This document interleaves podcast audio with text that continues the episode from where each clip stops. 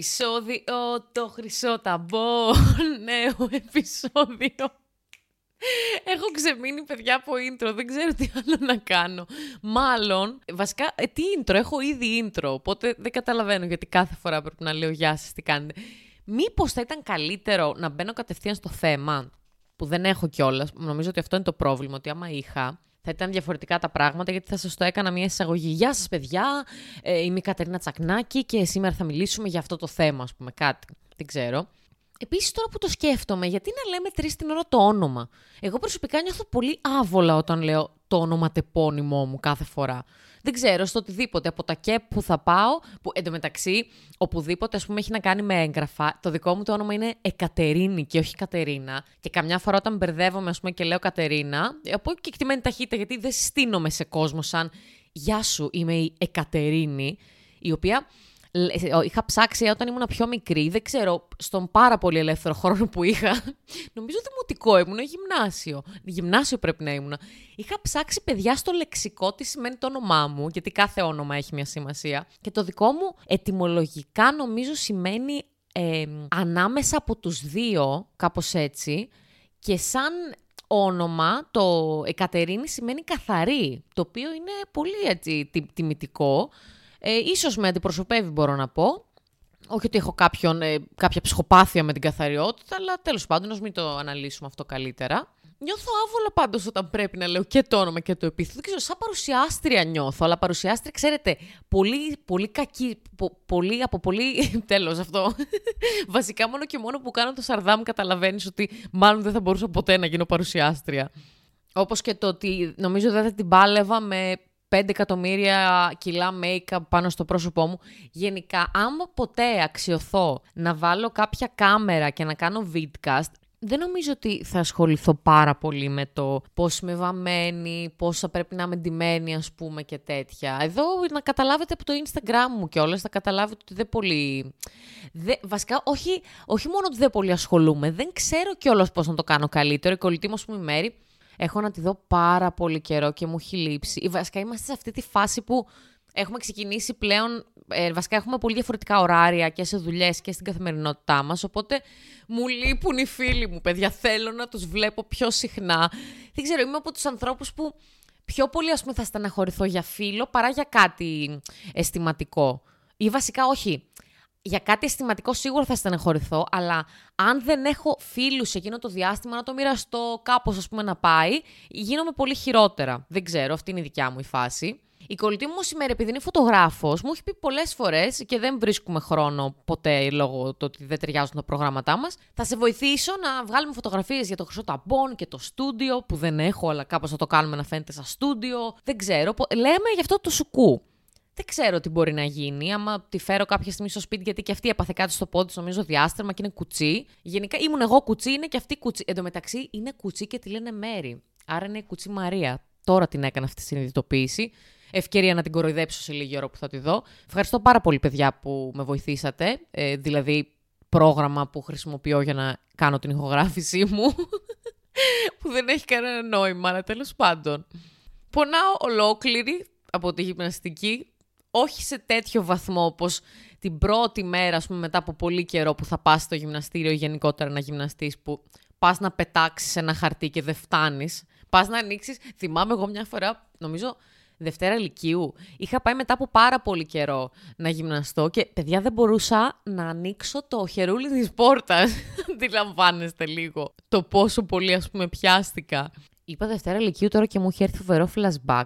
Είχα μια συζήτηση με ένα φίλο προχτές και μου είχε πει ότι η Δευτέρα Λυκείου παίζει να ήταν η πιο cool, ας πούμε, τάξη. Και ίσως από τις καλύτερες, ας πούμε, τάξεις, γιατί δεν είσαι πρώτη Λυκείου που είσαι τελείως ψαρωμένος, ούτε και τρίτη Λυκείου που είναι το τέλος της ζωής σου, γιατί έχεις πανελλαδικές.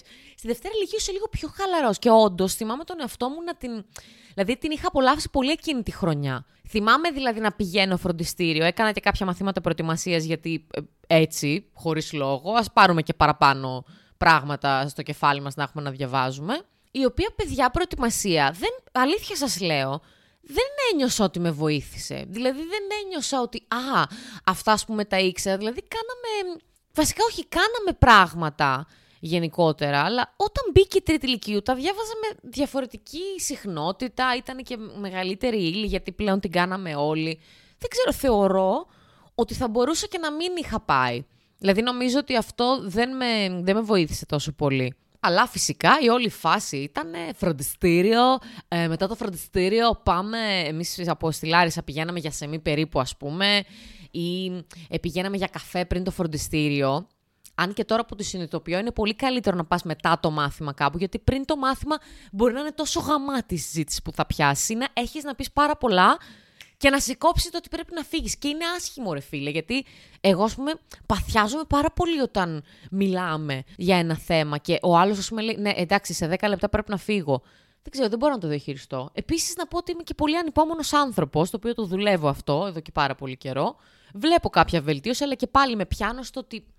Τι να σας πω τώρα σε πολύ μικρά πράγματα. Από το ότι μπορεί ας πούμε, να είμαστε με μια παρέα και θα πω Εντάξει, παιδιά, να φύγουμε στις 6. Ναι, πάει 6 και λέει ο άλλος, ε, δώσε μου 5 λεπτά να κάνω το τσιγάρο και να πάω μια τουαλέτα. Εγώ σε εκείνα τα λεπτά, παιδιά, όσο cool και αν φαίνομαι, δεν περνάω καλά. Δηλαδή, με πιάνουν τα νεύρα μου. Νιώθω ότι είμαι φυλακισμένη σε ένα κλουβί και δεν μπορώ να φύγω εκείνη την ώρα. Και το μόνο πράγμα που σκέφτομαι είναι να σκοθώ, να σκοθώ, να φύγουμε, να φύγουμε, να φύγουμε. Και α, οι φίλοι μου, άμα φέρω κάποια στιγμή κάποιο καλεσμένο φίλο μου, κολλητό μου, θα σας πούνε ότι είμαι η πρώτη που φεύγω όταν είναι να φύγουμε, ας πούμε, από ένα μαγαζί, από ένα καφέ, από το οτιδήποτε. Δηλαδή, πολύ σπάνια θα κάτσω παραπάνω όταν έχουμε πει ότι θέλουμε να φύγουμε. Γιατί, εντάξει, μπορεί να πεις, εντάξει, να φύγουμε κατά τις 6, αλλά άμα δεν έχεις κάποια ιδιαίτερη δουλειά, OK, okay, δεν, δεν χρειάζεται να το πεις αυτό. Αυτό επίσης το έκανα και στο σχολείο, έτσι. Δηλαδή, όλα τα χρόνια, μόλις χτυπούσε κουδούνι και έλεγε ο καθηγητής Παύλα Δάσκαλος, γιατί και από το δημοτικό το είχα, Όχι, θα μείνετε στο διάλειμμα ή περιμένετε 2-3 λεπτά. Μαλάκα, με δουλεύεις.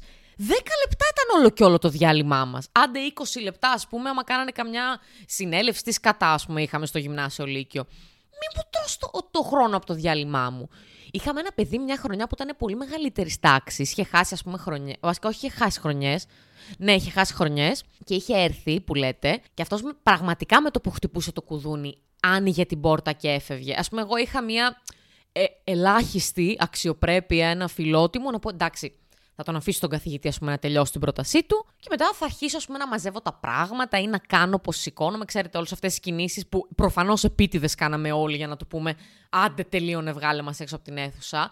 Οπότε έφευγα πρώτη. Ναι, γενικά αυτό είναι ένα αρνητικό δικό μου, η ανυπομονησία που δεν, κάποια στιγμή πρέπει να το αντιμετωπίσω γιατί δεν περνάω καλά όταν με βάζουν να περιμένω. Όταν είμαι σε ουρά, ας πούμε, δεν έχω πρόβλημα γιατί ξέρω ότι είναι μια διαδικασία. Όταν πάω πούμε, σε δημόσια υπηρεσία, σας το έχω ξαναπεί πολλές φορές που τις κράζω τις δημόσιες υπηρεσίες, θα πάρω το βιβλίο μου, θα ακούσω τη μουσική μου. Δεν θα κοιτάξω πουθενά κανέναν, κανέναν, γιατί είμαστε σε ένα χώρο που ο κόσμος εκεί πέρα είναι, τι να σας πω, πιο ανυπόμονος από μένα, με τα ψυχολογικά, από τα 40-50 χρόνια πόσο χρονών είναι αυτός ο άνθρωπος που θα τα έχει και περιμένει αργά-αργά και βασανιστικά πότε θα έρθει η στιγμή να τα βγάλει όλα πάνω σου με το που θα πεις ένα ε, «περιμένετε κι εσείς». Δηλαδή, τι Ποια μου το έλεγε, παιδιά, η Έμιλι.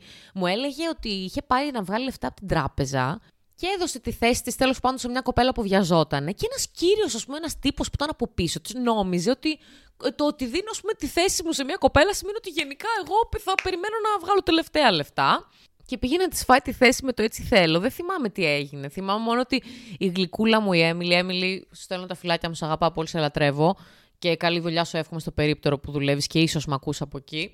Του λέει, εντάξει, περάστε εσείς και η αγένειά σας κοίτα τώρα, ας πούμε, επίπεδο. Τι, τι επίπεδο ανθρώπου τέλος πάντων, που είναι ευγενικός, κάνει την παραχώρηση, αλλά σου πετάει και τη σποντίτσα την ωραία, που δεν τους βρίσκεις αυτούς τους ανθρώπους. Δηλαδή, οι περισσότεροι, ας πούμε, ψοφάνε να τσακουθούν εκεί πέρα. Οπότε για μένα το να υποχωρήσεις και να μην κάνεις πολλά είναι πολύ έξυπνη κίνηση. Μπράβο, Έμιλι, που το έκανες αυτό.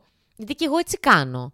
Και κάποια στιγμή είχα πάει στη γραμματεία στη, τη σχολή στο αδερφού μου στην ιατρική πριν πάρει το πτυχίο και μου είχε εννοείται για ε, εκατομμυριωστή φορά τύπησα η οποία ήταν από πίσω μου και λέει. Ε, με προσπερνάει χωρίς να ρωτήσει, ας πούμε. Ε, ε, μπορώ να ρωτήσω κάτι και λέει. Ε, συγγνώμη, μπορώ να κάνω μια ερώτηση και η ερώτησή της διαρκεί ένα τέταρτο, 20 λεπτά. Ενώ έχω κλείσει ραντεβού πριν από δύο-τρεις μέρες για να πάω στη γραμματεία. Τέλειο. Και η δικιά μου η ερώτηση, παιδιά, ήταν κράτησε δύο λεπτά, τρία λεπτά. Οπότε καταλαβαίνετε λίγο την παράνοια που έζησα εκείνη τη μέρα. Φυσικά και την παράνοια αυτή τη ζούμε όταν είσαι στο σούπερ μάρκετ.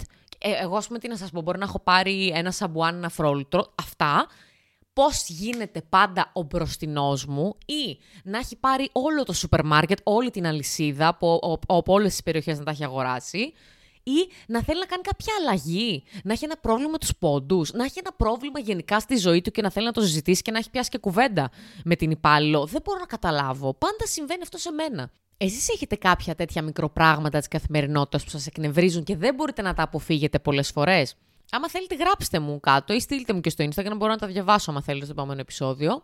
Εγώ δηλαδή με δύο-τρία που μου ήρθαν στο μυαλό τώρα εκνευρίστηκα ήδη. Αλλά επειδή έχω πάρα πολύ ωραία διάθεση σήμερα, δεν ξέρω τι φάση. Έχουμε και τρομερό καιρό εντωμεταξύ. Και είμαι από τους ανθρώπους που επηρεάζομαι πάρα πολύ από το κλίμα. Δηλαδή τώρα ακόμα και βροχή να έχει, είναι διαφορετική η βροχή, ας πούμε, η καταρακτώδης και είναι διαφορετική η βροχή αυτή, αυτή η, όχι ακριβώς ψυχάλα, που είναι τόσο όσο ώστε να σε εκνευρίσει που δεν έχεις ομπρέλα.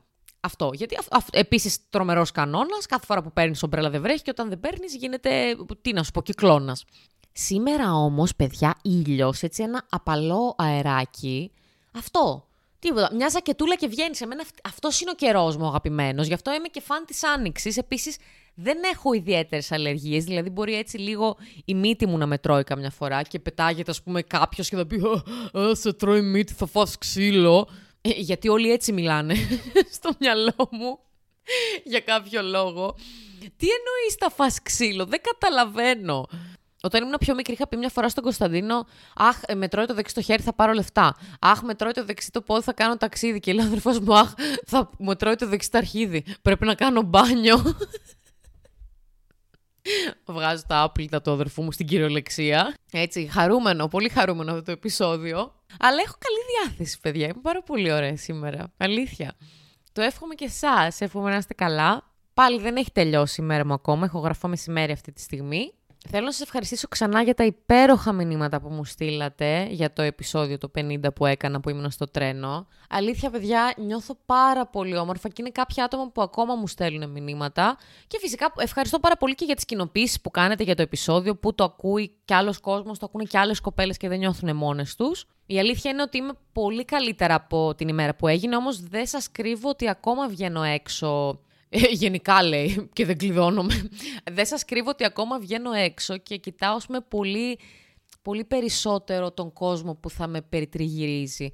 Δηλαδή τους περαστικούς, τους οδηγούς, ε, ακόμα και οι υπαλλήλους σε καταστήματα. Θέλω να σας πω ότι είμαι λίγο ακόμα στην τζίτα. Δεν ξέρω πότε θα περάσει αυτό. Ελπίζω να περάσει σύντομα ή, εν πάση περιπτώσει, και να μην περάσει να μπορώ να το διαχειριστώ γιατί με δυσκολεύει, η αλήθεια είναι.